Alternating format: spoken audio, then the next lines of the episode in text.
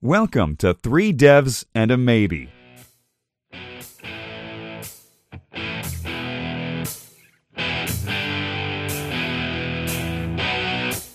Now, introducing your show hosts Michael Budd, Fraser Hart, Lewis Cains, and Edd Mann. Hello and welcome to another episode of Three Devs and a Maybe. My name's Edd Mann, and today we're joined again by Matthias Geniar. How you doing, Matthias? Hi Edd, I'm fine. How are you? I'm very good, thank you. Long time no speak. I was actually looking back through the uh, through the lot for our podcast. It was like 2015. That's years ago. Is that really two years? I thought it was like last year. I know. If, I know. Honestly, I felt the same way. I was thinking it must have been last year, but it was actually it was the end of it was December of 2015. So I was like, wow, how time has flown. Exactly. We, we were discussing HTTP two, and that's like totally passe now. It's it, it's the past. Absolutely. Well, and also I think it was the first time I was listening back to it. It's the first time you, you tried out your Yeti, and now obviously you've you've started a podcast yourself and everything. So no, it's been a it's been a very busy time. Yeah, but the, the Yeti's been bitty, a bit rusty, by the way. But it's good to good to clear the old lady off and uh, talk to it again. oh no, brilliant! Well, we'll definitely have to talk about all this. It'll be really interesting. But uh, yeah, so I mean, the fir- first thing I'd like to say, uh, you know, maybe for the audience, it'd be great to kind of, if, if they haven't listened to the previous show, is to kind of maybe a little general background about yourself. Okay. Um, well, my name is Matthias. I'm uh, a lot of things at once. I'm both a developer. I'm a sysadmin. Um, I do open source. I'm a manager at Nucleus. We're a Belgian hosting provider. Um, I have side projects. I blog, I podcast, I write newsletters. Um, I also have a wife and two lovely kids.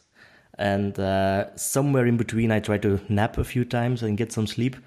Uh, but uh, that's luxury I can't afford right now. So who needs sleep anyway? I was thinking, with all those hats, I doubt you get much sleep. Yeah, but that's what coffee is for, right? That's that's what absolutely that is why caffeine was invented. exactly. Oh, brilliant! Yeah, but I just thought because, um, as you say, we were talking about HTTP two last time, and uh, kind of carrying on in that vein. One of the things I really wanted to talk to you about, due to like your blogging, and actually it sparks up from you did a talk about Varnish actually on Laracon EU uh, conference last year. So I really wanted to get you on to talk about Varnish. Uh, and I was just say I really liked your Laravel conference talk. Just wondering, like, how, how did that go? Did you did you enjoy the experience? I loved it. Um, I think it was the, the, the biggest audience I ever had for a talk. It, it was over 200 people, um, which which is odd because whenever I give a talk, I'm always nervous as hell. Um, I, I, I stumble through my lines. I, I get sweaty all the time. But then if you like see an audience of 200 people, it becomes so much, and there are lights in your face, and then all of a sudden just looks like you're alone on a stage, which is really, really odd. So there's this this fine line between if you're talking to a 50 people, you're probably stressing all the way through, but then once that audience grows, it becomes so unpersonal that you can just talk and talk and talk, and it doesn't matter anymore. Just a really strange experience. Um, but I really liked giving the talk. Uh, Varnish as as as a tech tool as, as, as well as technology is really interesting to talk about. It's it's both complicated and challenging. Um, so it's a fun and thankful topic to be presenting about. I was going to say you did not sound nervous at all on the recording, and that's another thing. It was recorded as well, just for added extra pressure. Oh, great! Now people can watch it. no, you, it was perfect, man. Honestly, and it's very, as you say, it's very interesting. Then you say that obviously in, in a smaller room, you know, you get to see people's faces. You may be a bit more personal with people, but as you say, you go to that scale, and it kind of it all just yeah desensitizes, and you just have no kind of you are on your own. Yeah, exactly. Which is same like like this. We're talking one on one, but there are probably more than one people going to listen to this. Um, so, so, this is more personal and it is giving me more well stress, I think, in a way. Um, whereas if you were an audience of 200 people, it would be so unpersonal. I could just walk off stage and nobody could see me again. And if, well, it, it's a really different experience. But I, I loved giving the talk there. Uh, very grateful that they uh, they allowed me to give a talk. So thank you, Laracon. I hope to be there uh, in a few years as well. And yeah, speaking about the, the topic then that you actually dis- discussed, uh, varnish. What does varnish solve then? Well, I'll, um, I'll, I'll start by giving a quick quick summary of varnish, what it is and, and what it can do. It, it can do a lot of things. So, um, to start, varnish is software that you can install on your server. It it acts a bit like a web server. It's a service that will run, um, and it acts as a reverse proxy. So if you were supposed to be running, um, say, your Apache as your web server, listening on port 80 and handling all of your HTTP traffic. Varnish would sit in between and it would start listening on port 80 and then proxy everything transparently without anyone noticing it actually um, to your Apache running on a different port. So Varnish sits in between all of the visitors to your website and the web server that is actually serving all of the traffic, the, the PHP, the, the request handling, etc. And what it's trying to solve is trying to make the web more efficient. So the, the, their slogan of Varnish is that it's an HTTP accelerator, which is a really good word because it, it actually speeds up the web. Um, so the idea of Varnish is that it caches requests um, or in, in a way more of the responses of those requests. So whenever someone visits a website, if I browse a site and you visit it a few seconds later, chances are we'll be looking at the same exact website. There's no need to have PHP running, doing all of its queries, then uh, getting some kind of uh, memcached or Redis caching going. In the end, we're going to be looking at the exact same HTML being outputted. And that is what Varnish is for. So it lets the web server do its thing. It generates HTML and then it stores that in memory so that if you go to the website, it's going to be heavy for you because all the database queries have to be run, all the, the object storage has to be hit. But if I go to again, then Varnish will have that same HTML page in memory um, and it'll be served in milliseconds instead of maybe seconds to be generated. So the, the purpose of Varnish is really to speed things up um, avoid repetitive and the same calculations being done on the back end. Yeah, and it's it's all about like trying to give your main application server a break. Uh, anything that can be cached and you know dealt with and, and, sent off because speed is, as you say, paramount. That you know we want to get it out to the to the, you know a response out to them as, as soon as possible. Yeah, exactly, and that's where Varnish actually shines if you're looking at a, a typical PHP application, if it's written well, um, you'll probably see response times between 100 and 300 milliseconds. If it's written badly, let's say you're, you're looking at a default WordPress or a Drupal website, it, it might take a few seconds to load. Um, when you put varnish in between and when you configure it accurately, which is an asterisk on its own, um, you're looking at response times between two and five milliseconds. So you're you're shaving off hundreds of milliseconds per hit. Um, and when done correctly, you should see your CPU and memory just drop to near zero on the web server because it doesn't have that much to do anymore. Yeah, it's absolutely amazing. And I mean, you know, for everything, for costs with, you know, infrastructure to the fact of, you know, faster speed, it's almost one of these like amazing magical things that can, you know, help you. Uh, obviously, you know, it doesn't come without a cost. You know, you have to set it up, you have to configure it correctly, and you really have to kind of change your way of thinking in some regard. One thing I'd like to really uh, like to ask you actually is kind of how does Varnish go about doing this? Like, what what headers and things does it kind of deal with, and and how does it go about the actual caching process, deciding on what to cache and and when to cache it and for how long? That is both extremely complicated and extremely simple. Um, so I'll, I'll, start with the simple explanation, which is how it should work in theory, but how it doesn't actually work in practice. Um, so the idea of Varnish is that it, it listens to requests coming in from your visitors for a website, um, and it looks at, at all of the HTTP headers that everyone is sending. Those headers will include if you are um, able to accept compressed content or not. Um, if you're looking at an API, what kind of request you'd like, if it's JSON or XML, the, those kind of headers are all metadata describing the request you want to do, and it'll pass that on to the backend, and the backend, your PHP, your Ruby, your Node application, um, will do its thing, generate a response, and give that back to Varnish with again a set of headers to describe what kind of response it's giving back. In those headers, there, in theory, um, should contain things like cache headers that determine how and if a request or a response can be cached. So if all of this goes according to plan and according to all the RFCs being made, um, then Varnish is really simple because it only has to listen to whatever the client is requesting and whatever the server is responding. Um, but things get a bit tricky because it has to know that you and me visiting a different or the same website can be served the same response. So if you're looking at the Facebook and I'm looking at Facebook, chances are we're looking at a different kind of Facebook. Um, but our request may look very similar. We're just browsing facebook.com and we're expecting a response. However, you're logged in, I'm logged in, and the differentiator here between what you're seeing and what I'm seeing is going to be decided by geolocation on one hand, cookies being sent because you're logged in and I'm logged in on the other hand. Um, your browser may trigger different kind of responses from the backend than my browser. You might be blocking certain things. Um, so what what looks like the same request on the surface is deep down a completely different uh, hit, and it's it's triggering completely different behavior on the backend. Um, so that's what I mean with varnish in theory versus varnish in practice. In theory, it just it just needs to listen to the HTTP headers that a client is sending and a server is responding with. But in practice, that doesn't cut it because every header, every request is unique in its own kind of way. Um, so that is where, where Varnish introduces its VCL, a Varnish configuration language. Um, it's a C kind of language where you can manipulate every incoming and outgoing request in Varnish. So you can write if statements, you can drop hits, uh, you can rewrite URLs, you can pretty much tamper with the HTTP protocol the way you like.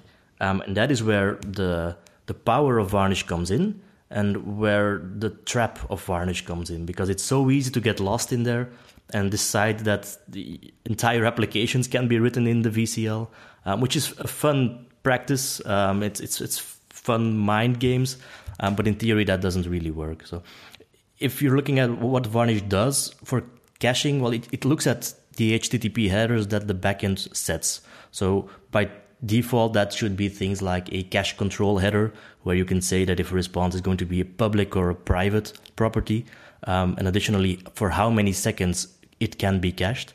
So if you're looking at a site and it responds with a, a 30 second cache control header, every visitor requesting the same kind of object will get the same hit in 30 seconds, and Varnish will keep that in mind as the TTL, the time to live, um, drop the object as soon as the, the timer expires and then request a single object from the backend again. So it's it's smart about it, but it in practice it doesn't really work the way it should in theory. So that's where the complexity comes in. I think, yeah, as you say, you're completely right with that. Where, you know, on the surface, my Facebook.com URI and your Facebook.com URI, you know, they're the same. Hey, we can cache the same things, but obviously context and the fact of my session being different and really those responses are completely different. And, you know, there could be this scary game where, you know, if you do incorrectly do it, Varnish can cache other people's authenticated requests and deliver them to other people. And in fact, you know, other things such as, you know, they can cache invalid requests such as 500 responses and give them to a lot of people when you know, they weren't you know, maybe not doing it like that. You know, it was just the fact that that first cache hit was a problem with that. Oh, oh, sorry, that cache fetch was a problem. So I was, you know, one of the things then that you mentioned is the fact of like cookies uh, and, you know, the fact of sessions and things. And, you know, those I think are the ones that those are the start to get into this whole game of, you know, how to cache things and, you know, the idea of, oh, you know, I need to strip cookies from things. You know, a lot of a, request that we typically think, you know, a browser request, you don't realize how much other stuff is actually going in that request. Uh, you know, when, when, it goes down the wire in, onto onto the server, uh, and one of them is the cookies that you actually have for that browser. You know, it could be Google Analytics cookies, it could just be session cookies, it could be your Laravel cookie, your session, you know, Symfony cookie, whatever. How does Varnish manage these cookies? Does does it, it does it take that into consideration when it's doing its caching? Absolutely, which is also uh, so Varnish by default looks at three different things to determine um, a cache hit or a cache miss. So if you look at Varnish, Varnish conceptually, it's basically a big key value store where the, the protocol to, to talk to it is HTTP. So keys get stored and they get a value in, in, in it, value being just the HTML response of an HTTP request.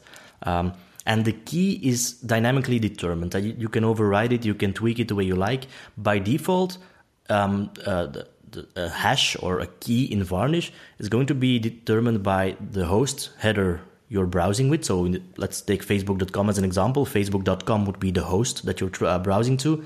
It would look at the URL, so slash account slash me, for instance. Um, and then it would look at the cookies that are being set um, by your browser. And those three parameters are basically what sets my and your HTTP request apart. So looking at those, that also means if you're logged in and I'm logged in, we each have a different session ID, hopefully. That also means that our caching is going to be wildly different. Every time I refresh, I will see my version. If you refresh, you'll see yours. But that doesn't really add much to the efficiency of Varnish because if that's the case, why even bother putting in a reverse proxy in the first place? Doesn't really help much. Um, so Varnish mostly helps in those unauthenticated scenarios. Looking at a news website where 95% of all its visitors are just people looking at the news, but they're not logged in. each of those is going to get the same kind of response because nine, nine times out of 10, they won't have cookies or have a limited set of cookies, um, which means that the hash in Varnish or the key in its key value storage is going to be the same for all of those people. Um, but where it gets tricky and where I learned a lot about the HTTP protocol is in the way that cookies get handled and set within the browser. Um, so it, it's very interesting just to go to, let's, let's say, google.com, uh, right click the page, inspect, and go to the network tab, hit refresh a couple of times, and see what cookies you're getting and what cookies you're sending on each request. Um, it's actually quite a lot because it's not just the cookies that your website is setting, like the session ID in a Laravel application. Um, every time that you add a third party tracker, um, let's say you add Disqus for comments, you add some Google Analytics to track your visitors. Each of those adds JavaScript to your site and can set cookies on your own domain. So each of those cookies, even though you didn't actually request them because they're not part of your app, um, the third-party JavaScript can send can set it on your domain. And from now on, every visitor refreshing your page is going to send all of those cookies to your site as well. But that um, complicates the the whole notion of caching because suddenly you have a third party that you don't really control from beginning to end, adding cookies to your site. Those cookies are interfering with the hash or the key in its key value store, um, and suddenly you're, you're, you're invalidating cache with every refresh. Um, so that's where, where the complexity of Varnish mostly comes in. You have to understand the HTTP protocol, what goes on when cookies get set, that they are actually being sent on every request, including images or CSS or JavaScript. And once you get the hang of that, you can start tweaking it. You can start dropping cookies that are irrelevant for the cache. Google Analytics being a good one usually does, doesn't matter that much on the back end um, what your ID of Google Analytics is. And then you can look at whitelisting or blacklisting cookies, um, depending on, on whichever use case you have to handle those cookies. But that's where it comes comes in handy to understand the HTTP protocol and to to know what happens when you send a request and how do cookies even get set in the first place. Things like that. The inspect tab becomes your close friend whenever you're uh, interacting with Varnish. Absolutely, completely concur there, and and I think you know it, it is very eye opening, you know, to see like you say how these cookies are built up and how you know order isn't determinate. You you you know you can't rely on the fact of an you know maybe I do one request and I do another request. They've got the same cookies in, but they're in a different order, and all these kind of things where you know you want to get to the same hash and you want to make sure that you lose anything that really doesn't matter, like say like the Google Analytics cookies. Um, one thing I would like to ask is, what's your preference towards like whitelisting and blacklisting cookies? Because um, there's a lot of like kind of pros and cons to both. But where, where do you kind of uh, uh, side with that? I think if you're just getting started with Varnish, blacklisting cookies is going to be the easiest because there are a lot of examples on the internet on how to remove cookies by, by copy pasting the same old regular expression over and over again. Um, but it's very readable. You can really understand what happens, and if a cookie matches that expression, it gets removed. It's visual, it's copy pastable, which well, it has its own value, of course, but it doesn't scale, obviously, because if you're adding third party JavaScript to your site, and let's say it's Disqus for comments, if they decide that they want to add additional cookies and you don't know about those, they'll get added to your site. They won't be removed because you're blacklisting cookies, and this might not be a pattern that you foresaw and suddenly your your cache strategy breaks entirely because well just your your hash is different again for every request. So blacklisting is, is very easy to get started with but in the end it doesn't really scale. It gives you a bit of an uncertainty that you don't know how your site or your application is going to act tomorrow or next week because you don't know what's going to happen. Um, whitelisting on the other hand is safer. Um, it, it's in the end, it'll end up being a very close tie between the varnish configuration and your application because every time you want to add new cookies to your site, you're going to have to whitelist them in varnish by means of adding them to, again, some sort of regular expression block that you copy paste. Um, and everything that doesn't match is going to automatically get dropped, which is safe. Every time that you add a new cookie, um, you have to explicitly enable it in your VCL. Um, every time that a random site adds a cookie, it won't hurt you because you're whitelisting it and everything that doesn't match gets removed automatically. But it's it, it gives you a really close tie in between the VCL, the varnish config, and your application. Whereas if you're looking at um, some kind of CDN that happens to be built on varnish, you might not have that flexibility because it has to cater to a, a lot of type of requests, and you can't really determine the, the hash and cookie strategy for that.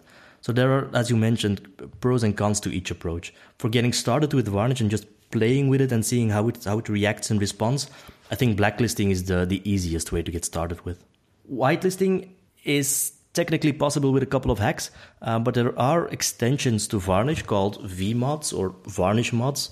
Um, those are basically binary extensions that you can load. Consider them like in Apache you had mod PHP or mod deflate, so actual modules being loaded. Um, they give you some more control about um, how the type of functions that you get within the VCL. Um, one of them is a cookie vmod that allows you to explicitly manage and more easily white and blacklist um, cookies in Varnish. Because if, if you're looking at the inspector and you see the kind of headers that are being sent, a cookie header sent from a client to a server is basically one really big line um, with it's not pretty. And if you try to parse it it is so error prone. Um, either actual key equals value pairs and then there's a there's a colon. And but then if your value actually also contains a colon things get really interesting. Um, so it, it gets tricky to parse it with just regular expressions, which is where vmods, the, the varnish mods, actually come in and help you with usable functions to, to filter those kinds of uh, those kinds of cookies you've touched upon there, like the VCL configurations, um, you know, that's been used in Varnish and how powerful it is and using the regular expressions and stuff.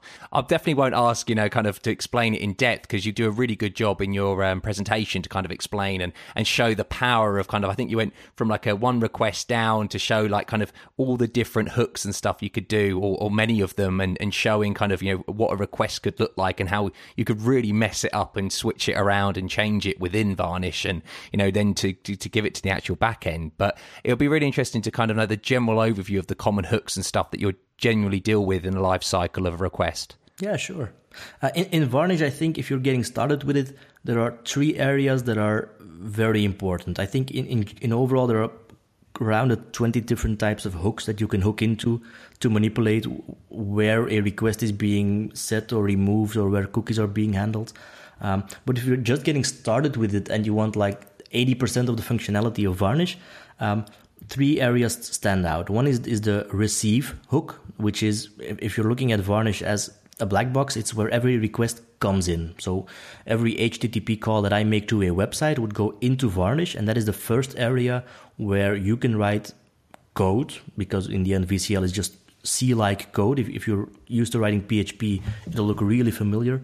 Um, so it's it's code where you can manipulate what comes in. You can um, remove URL uh, patterns. You can set, add, edit HTTP headers. Um, you can really toy with the request that comes in. You can make it look like you're browsing to facebook.com and modify the request so that it's actually twitter.com. Um, that's where, where the receive hook comes in. After the receive hook is where Varnish can do a lookup in its cache to see if it already has a, a, value for the page you're requesting, which is where the hashing comes in. Because the hashing algorithm, that key value ID of where you can decide what the key is going to be for your hit or your request, um, you can modify that. You can add headers, you can remove headers. If you don't like cookies being part of the hash, you can just decide to drop that entirely and just look at the host header and the URL. Um, if you're looking at a static website, for instance, that might be a very valid strategy. Um, but that's the hash. So that is where you determine the key of your request being looked up. And on the other hand, of course, you have whatever it is that your backend is going to send back to your client. So the PHP application has done its thing. Um, it has generated an HTML response with occurring HTTP headers. And that is being set back to Varnish, and that you can also manipulate. The, the most common idea here is that you could override um, a time to live for a particular request. For instance, if your backend did not set any cache control headers, you could say that, okay, Varnish, you have not received uh, a cache control, but trust me, I know what I'm doing. Uh, that this URL is going to be cached for 10 minutes. Um, and it allows you to, even though the application might not support it, override the headers that an application is sending back, um, which is the, the, the big power of Varnish, I think.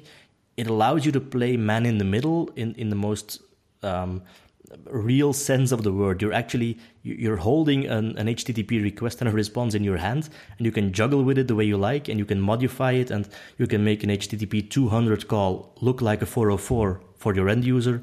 Um, you can play with it, but it, it, yeah, with great power comes great responsibility. Um, I've shot myself in the foot more than once, and it's really easy to do. I think yeah, that's exactly it. And I think you know the power does come at you know a price. And and I was wondering like how do you go about then testing these VCL configurations because as they're they're so powerful, you really want to make sure that they work before you put them in production. What what do you how do you go about doing that? Well, this is the embarrassing part. Um, it's really hard to test a VCL. So what I usually do is well, at, at work we are, are heavy users of Vagrant and Puppet, um, so we can test a lot of our configurations in a safe VirtualBox environment but it's not the same. It, it doesn't give you the same feeling of getting the same amount of hits per second because well, it's it's vagrant. It's a virtual machine. You're not going to get production traffic there. Um, and testing it usually involves running it with curl and then setting or removing headers command line, um, which is fine for basic testing. But if you're trying to test entire scenarios of logging in, uploading an image, cropping an image, and logging back out, you're not going to do that with curl. Um, so uh, a strategy that I like, but is also very dangerous, um, is writing if statements in my VCL that match particular headers that I set. For instance, if I add my browser um, a custom header saying "Hi, I'm Matthias," and you can just write an if statement that if that header matches "Hi, I'm Matthias," uh, trigger different kind of VCL logic. So I can fake my own kind of requests, uh, making my request unique and trigger- triggering different kind of logic in Varnish. Another strategy would be just looking at the IP address that comes in. Um, if it's your IP address, and you trigger a different routine versus the rest of the traffic. Um, but it's um, a bit of a cowboy style way of, of, of working, I think. Um, I've yet to find a really good strategy. Um, if you have the luxury of having some kind of staging and production environment, you can play all you, all you like on a staging environment without hurting anyone. Most of us don't actually have that, so we're we're stuck with if statements uh, to to separate my own hits versus those of legitimate clients.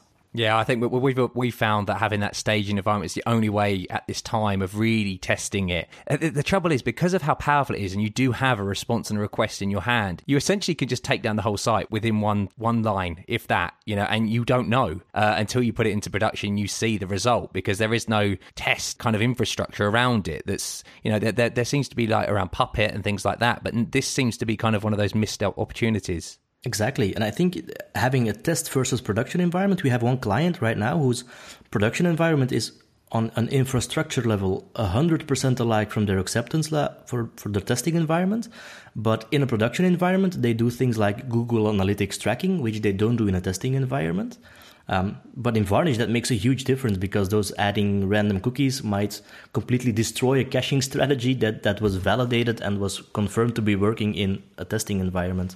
Um, so there, there's always going to be the the unknown about a production environment where you don't know what kind of hits you're going to be coming in. You got you've got uh, Google bots, you've got Bing bots crawling the website, um, doing all sorts of crazy things that you don't have on a testing environment. So I, it's it's really hard to test this accurately without resorting in the end to if statements uh, matching particular headers to to get different routines going it's this kind of idea that you know the your VCL logic then really comes very tied into what your application logic is because of this, you know, this dealing with different cookies and, and how the structure of things, and you can do rewriting of URLs in Varnish and, and all these great things and great powerful tools.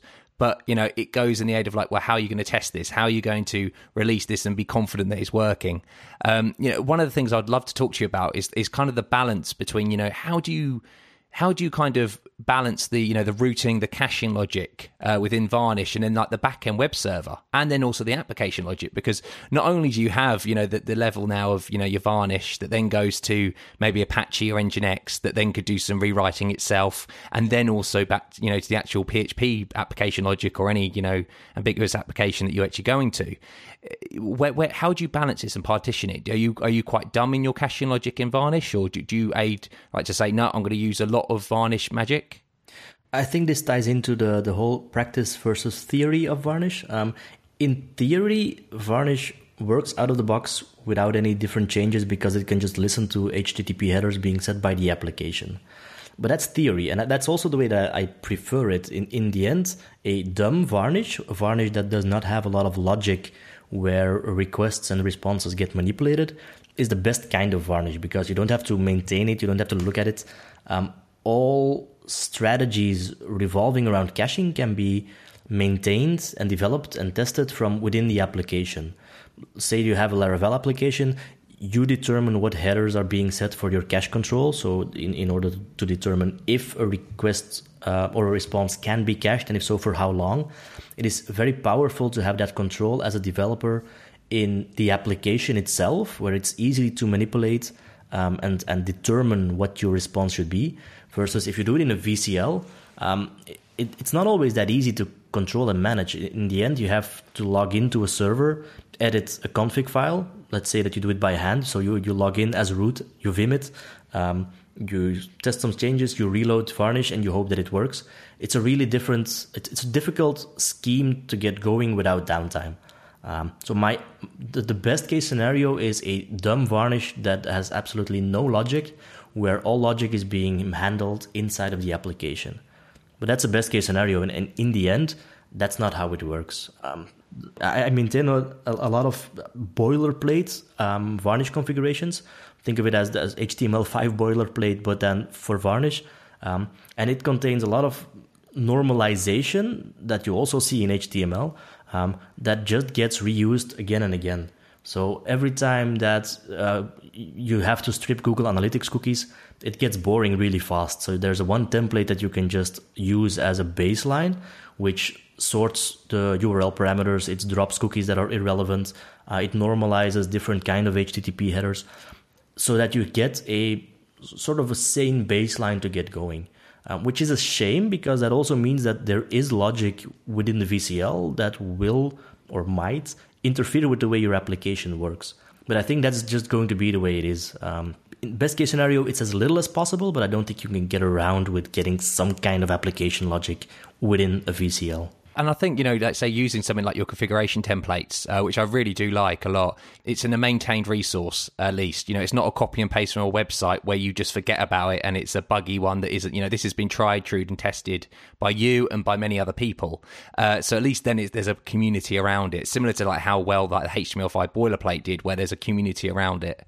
Exactly. Uh, the, full disclosure, the, the HTML5 boilerplate is slightly more popular than my Varnish configurations. Um, but it, it's really helpful that the community, and even though Varnish is a, a really small community but dedicated folks, um, they spot bugs before I spot them, or they run into them, unfortunately, and fix them so I don't have to run into them. Lots of things around. If, if um, tomorrow Chrome Canary does a funky new release and it starts setting new headers that I did never foresee, um, someone else can go ahead and fix it and normalize everything in the config. A good example is um, um, I think it's already a few years ago that there was a, a, proxy vulnerability being disclosed where you could set additional headers in your browser or in your application um, that could trick a web server to send requests to a rogue proxy. It was really easy to manipulate by just setting additional headers in every request. This was patched within, I think, a couple of days by just adding a single line of varnish configuration because it sits in the middle of every request. It just drops all of those HTTP headers that it sees coming in. But that's good because I never had to think about it and someone else did all the work for me. Um, same applies to if Google Analytics tomorrow starts adding new random cookies, someone else can go ahead and pull request that, um, and your baseline can be sane again.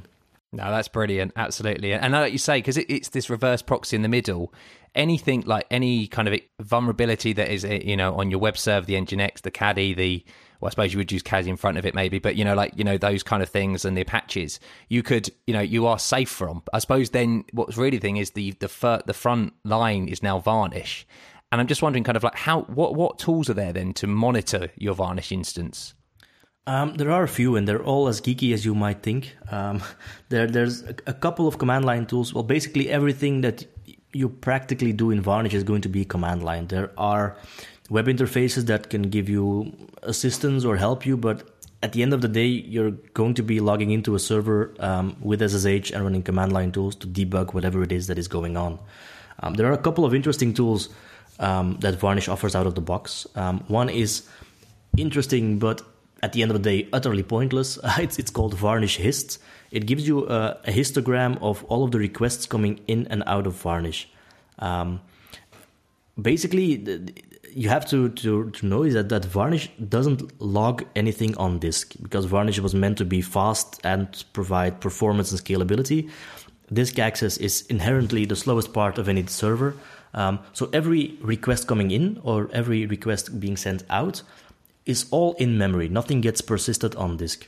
So all of the, the debugging and logging tools that Varnish offers, they hook into a shared memory buffer, which is a, a piece in the in memory of your server where Varnish sort of dumps all of those logs.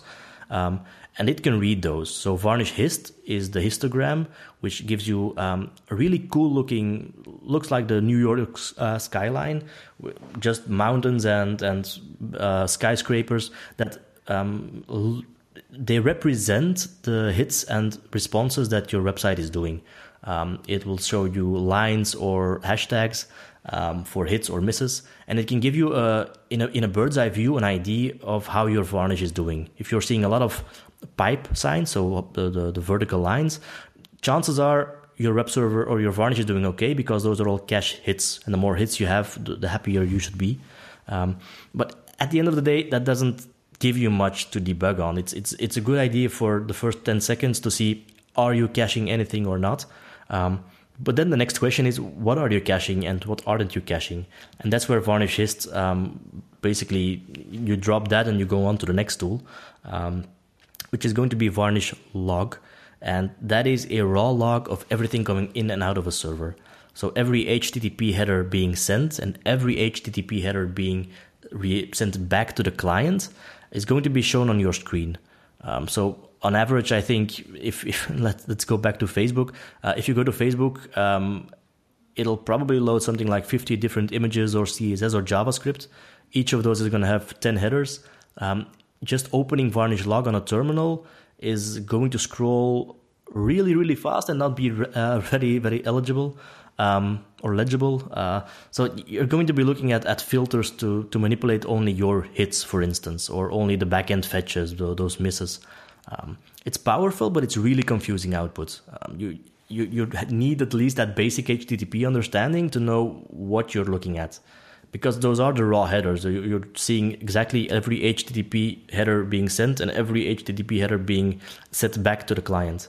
Um, but I think Varnish Log is the most powerful tool to be debugging with, um, albeit the most complicated because it, it drops you right in the middle of the protocol.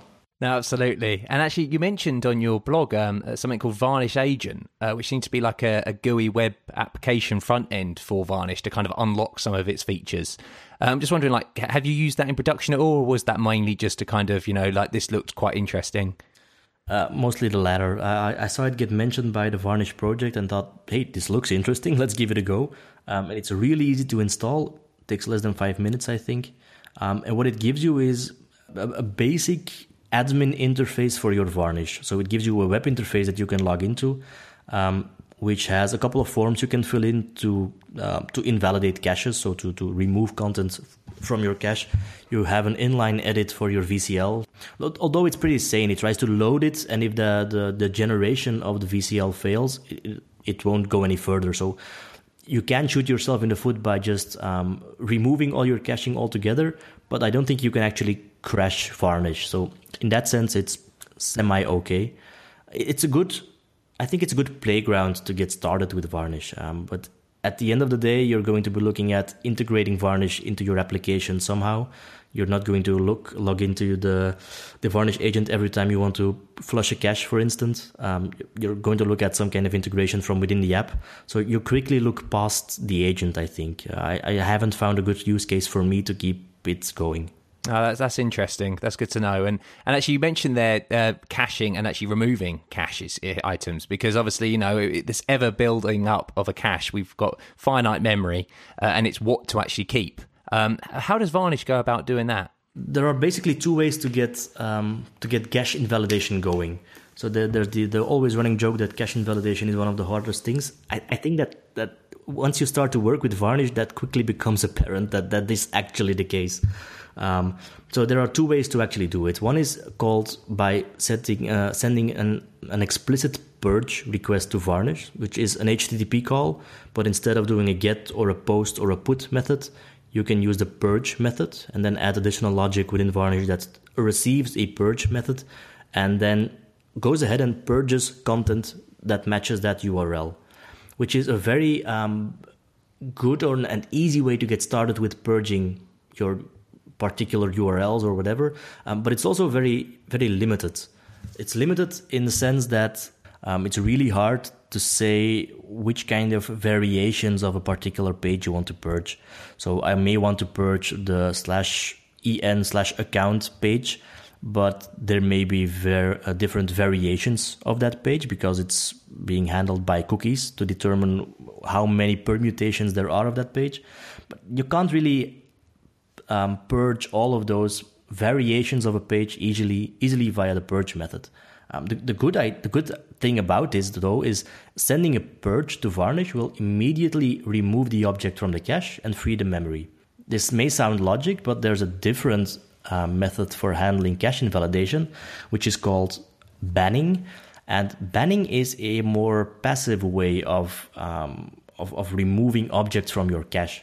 So the idea of a ban is that you um, you have more flexibility of setting a, a, ban in Varnish. So in a ban, you can say that everything that matches a particular regular expression, so you can match host headers or URLs, um, should be banned from the cache. But that means that every hit that comes into Varnish, so every new hit coming into Varnish, is going to be evaluated against this ban list. And if it matches, if it gets a hit that should actually match your ban, it'll drop that from the cache and then request a new one. But it's a passive way in the sense that it is only going to be evaluated for every incoming hit to your Varnish instance. Whereas a purge, you send that actively to Varnish and actively will be purged from cache and freed memory instantly. Whereas a ban, you're going to want a hit on a particular page before a ban is actually in effect and before a, page or an object within the cache is going to be removed from memory. Which is, I, I hope I'm explaining it accurately for for uh, for listeners to understand what it does. I think it took me a while to understand how banning works. It's it's it's a really different concept of handling cache and invalidating content, um, but it's really powerful in the sense that you can use regular expressions. So you can say that everything that matches a .css file, but only on these five particular domains, and only if a user has this cookie, uh, then you can drop the cache, and all the others can still use the existing cache. So it's really powerful, um, but with it comes a certain amount of complexity um, that well that you have to get used to. Well, no, as you say, I mean, as you say, the power of it being able to do that, and you don't have any upfront costs like a purge. You know, a purge will get rid of it at that time, and then it will have to refetch it then. But a ban is more a case of, yeah, well, I know now I don't want these to, you know, I want to refetch these when I get them. Obviously, it will keep the other things in memory, and I think that's where you know people instantly assume, oh, a cache removal is really always going to be a removal, and I'm going to see the memory be freed immediately. But that's when ban maybe can get confusing because it's not actually removing it yet because it's it's very passive. Like you said, it's it's not doing it until it actually has to.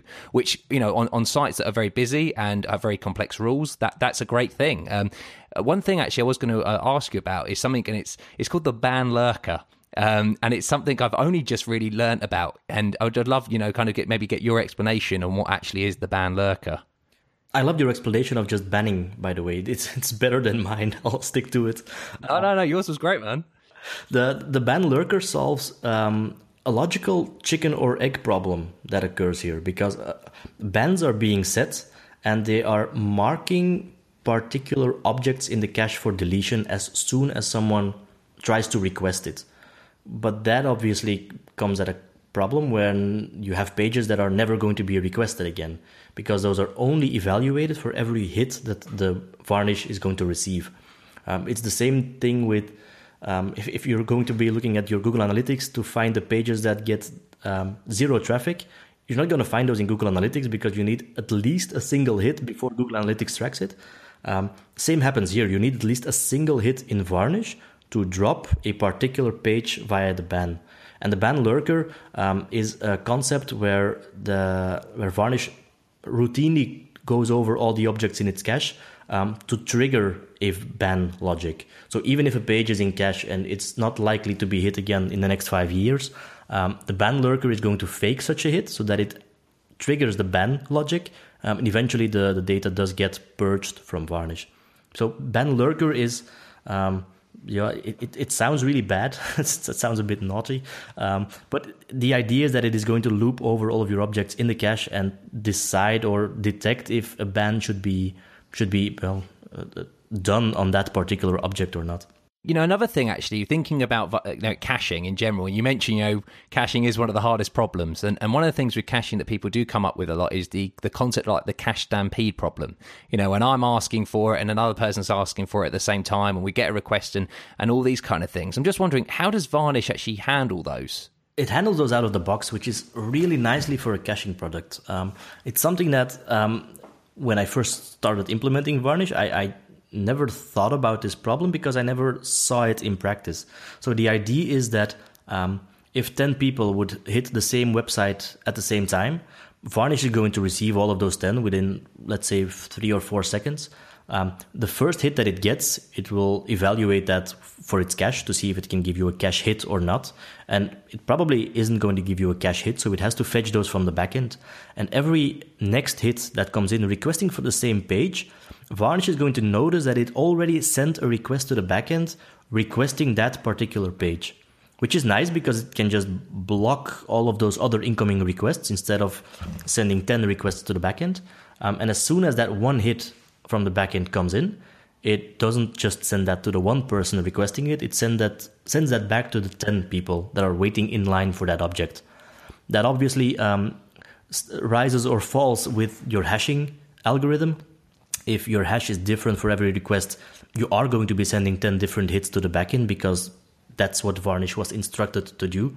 Um, but if it's the same object, if it's the same request coming in, and there is already a pending request being set onto the backend, it won't send five or six different requests. It will just wait for the first one to, to be done, which is good in a cache stampede problem because it won't give you the thundering herd, it won't overrun your backend.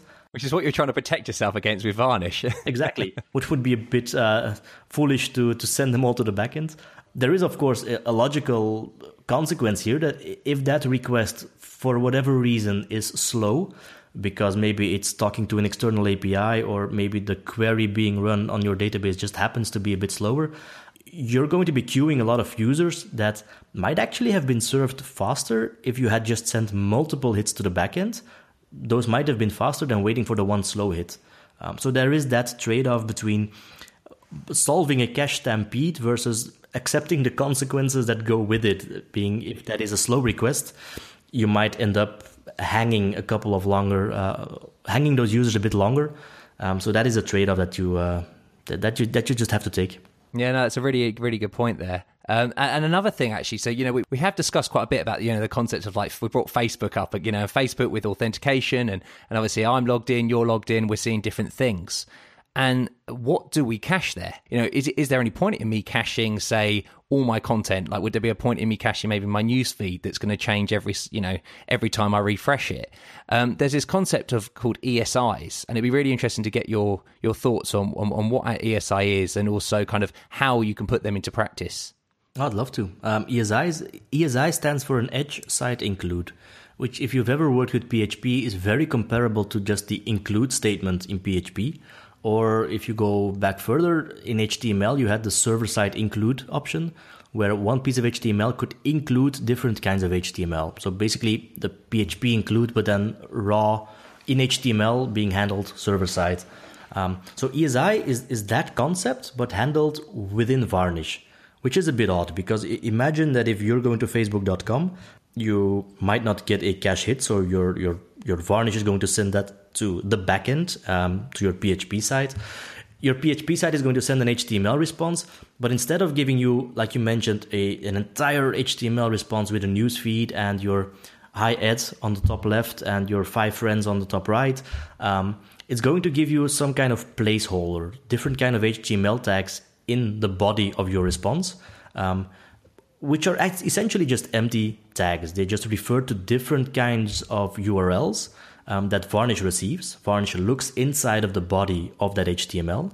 It detects those ESI requests essentially, um, and it'll fire off on its own an ESI request for each of those sub resources that you specified in the HTML body. So if you say had um, five sub resources being set for your newsfeed and your private messages and your um, personal greeting, Varnish is going to send those five at the same time to the backend. And as soon as it receives those five responses, it'll assemble the HTML that it tried to assemble in memory and give you, the visitor, a page as if it is just a single HTML response. If you look at it that the way Facebook handles those things today, a lot of it is Ajax driven. Um, ESI is essentially Ajax a bit on steroids. It is doing the Ajax stuff, but in memory of Varnish, um, and offering a single HTML response to the end user. And I think this again is the, the beauty of how simple Varnish can be to how complex Varnish can be. Because when you start bringing things in like ESIs, you really are kind of playing around with how the application is structured and, you know, like thinking really first class about how caching should be. What can be cached on a page and how can I kind of, you know, break up a page into certain parts that can actually be cached and for how long? And, and this, yeah, all these things kind of have to be taken into consideration. Another thing actually we really could talk about is kind of what to cache. You know, if, if things are very dynamic, there seems to be no point in caching them. And actually, one thing you did mention in the blog post was thinking twice about caching just static files. I'm just wondering, kind of, yeah, what, what is your stance on what to cache, and you know, how obviously how business specific is it? If you're looking at Varnish, you probably have a problem you want to solve, and you look at Varnish as a potential solution. So if if your backend is running at 100% CPU usage, you're going to get a lot more benefit from caching your actual HTML and PHP hits versus caching all of your CSS or your JavaScript because those are static files and yes, they, they cause a bit of load on your backend, whether it's network traffic or, or logging for all of the hits. It's going to be negligible compared to, say, your two or three second PHP page load um, consuming all of the, the CPU and memory of your MySQL server. Um, so, so I think you have to look at Varnish and look at it as a tool to solve a problem.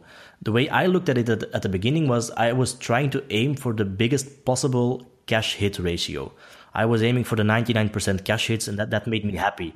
And the easiest way to get that is just to make sure that every static piece of content on your site, every image, CSS, or JavaScript gets cached. Because on a typical page, you have like 10 or 20 of those. And even if the actual page doesn't get cached because the config is wrong, um, you're going to get really big cache hit rates because of all, all of the static content is going to get cached. But that doesn't solve your problem 9 times out of 10 because your backend is still dying for every PHP request that it receives. So I'm a big fan of actually caching static content after you've done all the rest.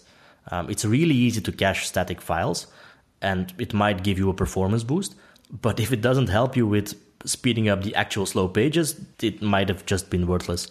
So you look at whatever it is that is hurting your servers, uh, make sure that gets cached, and if then you have memory to spare in Varnish, throw in all the CSS or JavaScript and it will help with speeding up the delivery to your clients. But that's not going to make or break your site, probably. No, absolutely. Completely concur there. And I think, you know, as you say, like the memory you've got is finite. And what is the problem you're trying to deal with is, is that application logic request. You know, things like static files, they can go off to a CDN and they can be dealt with somewhere else. But the real logic and the reason why you're using something like Varnish is because you've got a problem with, you know, processing computation that you need to somehow address. Exactly. And if you have spare resources, throw everything in the cache. Of course, why not use it? Chances are you don't have spare resources, but uh, which is why you should look at static content as a last resort. Even though I, I love the graphs where you see those 95% hit rates, it, the end, it doesn't help you if your application is still dying on every hit. Yeah, exactly. You can't really go to someone and say, no, no, it's fine because I've got the 99% cache hit ratio. Exactly. No, but it's still slow. No, it's like, no, it's 99%. Like, it's just the wrong, you know, it's the wrong percentage that I want. You really just want to deal with that 1% there. Exactly. It could actually, actually save you. With Varnish, actually, Varnish is a great tool. And, you know, you, you put it, you say, you know, you put it in front of, you know, your typical your Nginx or your, or your Apache.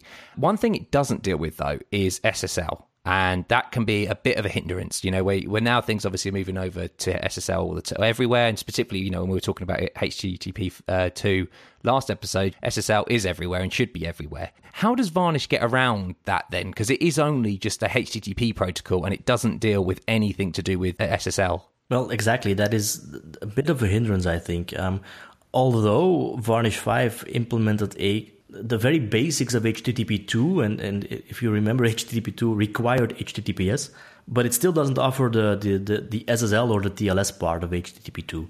Um, so it's essentially still an HTTP only proxy. Um, every time we deploy it, it's going to have an Nginx sitting in front of it, doing everything that is SSL or TLS related. Um, might be even Caddy doing the proxying, it might be an Apache doing the proxying. Um, something else is going to sit in front of your varnish that handles whatever encryption mechanism or algorithm you want, which also adds an, an immediate cost to your infrastructure. There's it's obvious that if you're going to run varnish, you might have an Apache, so you run varnish in front of your Apache. But then you want HTTPS, so you're going to run something else in front of varnish to handle HTTPS it quickly adds up to a, a technical stack um, to admire, but also to maintain. And that is a cost that, again that you have. It's a trade-off you have to keep in mind. Um, but Varnish in itself doesn't handle HTTPS. It's always going to be something else sitting in front of it. Now they, they have, um, or the Varnish project, the, the, the folks behind Varnish have their own TLS proxy. It's called Hitch.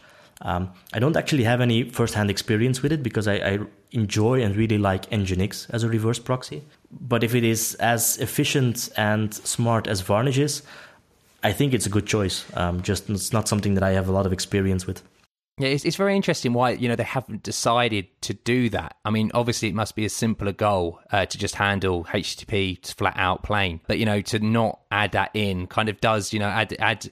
It's not only saying oh we need to add varnish in front of our stack. We now need to add varnish and another level just to get rid of the TLS. It's it is an it's an interesting one. Well, it's good news for managed hosting providers like us, where we can manage the infrastructure. But I agree, it's it's yeah, it, it, in a way, it follows the Unix philosophy of making a single tool that does a single thing really good. They have Varnish, which handles HTTP really well. They have Hitch, which probably handles HTTPS really well. But there's not a single tool that handles both really well. Um, so there, there's an area to be filled, obviously. And actually, that, that leads on to the next question, which is: Are there any alternatives to Varnish? Because something like looking into Nginx, and Nginx does you know provide maybe quite a lot more. You know, it does the stripping of TLS, uh, you know, SSL, and it also can do some rudimentary caching stuff. I'm just wondering, kind of, any experiences using Nginx in that form, or any other products? If you're looking at open source solutions, there's nothing that comes close to Varnish. I think. Um, yes, Nginx has a caching solution but it doesn't give you the same flexibility that you have in Varnish. It, it doesn't allow you to mess inside of each request and response the way Varnish does. But if you're already running Nginx and you want a, a perhaps a more basic, and I don't mean that in in a, in a bad way, but just a more simpler caching uh, strategy, I think letting Nginx handle your your cache is probably a good first choice. It is going to make your infrastructure a lot less complicated than adding yet another proxy in front of it. For the same reason that Apache can also start caching your files. So the, there are a lot of alternatives, but if you want to raw power, nothing comes close to Varnish. You have um, commercial solutions, you have your, your uh, F5 big IP caching solutions, but I think those start at like 50 grand or more. You need a big wallet to get started with the commercial solutions. It soon mounts up for sure. And and to say thank you so much, Matthias, for coming on the show. i I only got two other questions just before we leave. Uh, the first one I have to ask is kind of like, you know, you, you, you did release, you, you, you actually started a podcast um, after our last podcast, actually, Syscast. And I, have been, I really enjoyed it. Like every episode, I downloaded immediately and, and enjoyed them. I'm just wondering, kind of like, what was your experience with creating a podcast? And, and do you have any show topics lined up?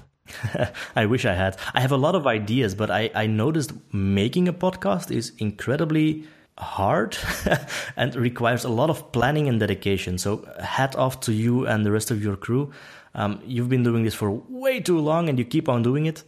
I, I like writing blog posts. It's something that you can do for like 10 minutes and then drop and then pick it up an hour later and then perhaps drop it a few days and then pick it up again that is not an option in podcasting. you, you dedicate an hour or more and you just go all in. And if a baby starts crying halfway, you might just have to do the entire recording again. Um, so it's really intensive, and I, I, underestimated that. I thought it would be easy to just start a podcast, yay, everybody happy, but it's not. It's it's a scheduling mess. Which again, sorry for, for this one, rescheduling all the way.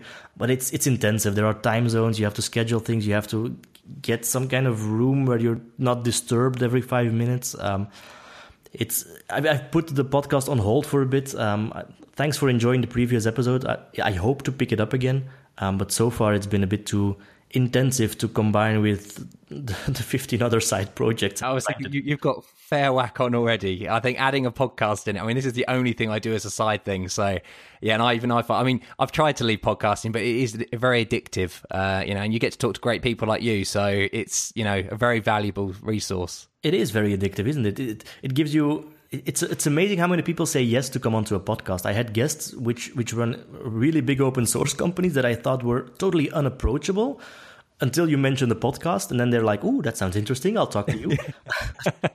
it it opens doors definitely. Absolutely. And actually, talking about one of the other projects, side projects you have going on, and it's it's called DNS Spy, and I'm, I'm really interested in this product. Like, so what what actually does this solve? It, it solves a particular problem that I had. So, um, a bit of background: I I work at Nucleus. We're a managed hosting provider, so we manage infrastructure where other people will put their websites on. Um, and part of that is building new infrastructures where clients can deploy an existing website um, or migrate to us. That always involved a bit of timing because you have to schedule migrations, you have to time it with developers. Um, but I quickly learned that that doesn't really work that way. And then developers or managers or whoever basically decide on a whim um, to move their DNS to points to us, and suddenly we're receiving loads of traffic that we never saw coming. Um, so I built, I think it's already five or six years ago, a small bash script that just notified me whenever a DNS or a domain that I was interested in um, changed the DNS. That could be because I wanted to monitor my competitors to see what they were doing, um, or whenever a client of ours would go live. And that actually was still running up until a few months ago. So it, it, it, added actual value for me to know when DNSs changed or when outages occurred. Um, and I decided to build a commercial application around it called DNS Spy, which only deals with DNS. Um, but I think if you're a developer and you have a website ready to go and you've sent a DNS change request to your client and it has to talk to its provider and it takes a while and you're hitting refresh and the site doesn't come live, all because you're just waiting for a DNS change. I, I think that is where DNS Spy could come in and just send you a notification that hey, the DNS actually changed without dealing with all the resolver caching, etc. Just looking at the source name servers. If they changed, you get notified, and that's the way it works. Um, but I found it to be really useful for both myself and the clients that I've been having. So it's uh, it's been interesting as well to, to play with Varnish, um, uh, Laravel, I mean, uh, and Laravel Spark, um, the business side of it it's it's been good or fun to be diving back into the PHP and development world. It's been a while, so uh, that was a fun intro back. Yeah, because I was going to ask actually, like, kind of what is the stack that you're using? I know you're using Laravel there and Laravel Spark, but like, how, is it still just a Bash script that's going around, or, or have you kind of expanded on that? It become a really really fancy Bash script. Uh, so in the end, all the processing, everything that's going on is raw PHP because that is my go-to language and it's it's what I know best. Um, but it spawns out shell scripts wherever needed to to get raw performance. Um, in the end, it's not really complicated. It's it's a lot of PHP, it's a lot of Bash and shell scripting, um, and I've been toying in my head to do some rewriting in Go because the concurrency model of Go seems absolutely brilliant for this. But then I always come back to. That takes time. And for me right now, it's easier to add server resources and a lot cheaper to add server resources than it is to be rewriting a, a core function of my application. So it, there's, there's always that trade off. But most of it is just plain old PHP. Laravel, Laravel Spark, I think has been the best investment I've made in the last year. Um, it actually allowed me to get this going in the first place, adding payments, user account management, um, billing, invoicing, none of those things I actually want to build. Um, mm. But Spark out of the box, just out of the box, I think I a hundred bucks for a single site license um, one time, and you get all of that for free, which it would have cost me months to build. Um, it's really head off to Taylor for Spark. It's it's an amazing product. No, absolutely. And, and Matthias, thank you again so much for coming on the show. I really do appreciate it. It's been really really fun and interesting just talking about all this stuff with you. It's been my absolute pleasure. Uh, thanks for having me. No, absolutely, Matt. I say we definitely have to do this again sooner than two years for sure. we'll we'll schedule it. If I ever come to England, I'll just come by. Absolutely, that would be perfect. we'll have no network problems there exactly. at all. all right, then, audience. Well, it's been another great episode, and we'll speak to you again next week. Goodbye. You've been listening to Three Devs and a Maybe. You can contact us at contact at 3devsandamaybe.com or follow us on Twitter at the number 3 devs and a maybe.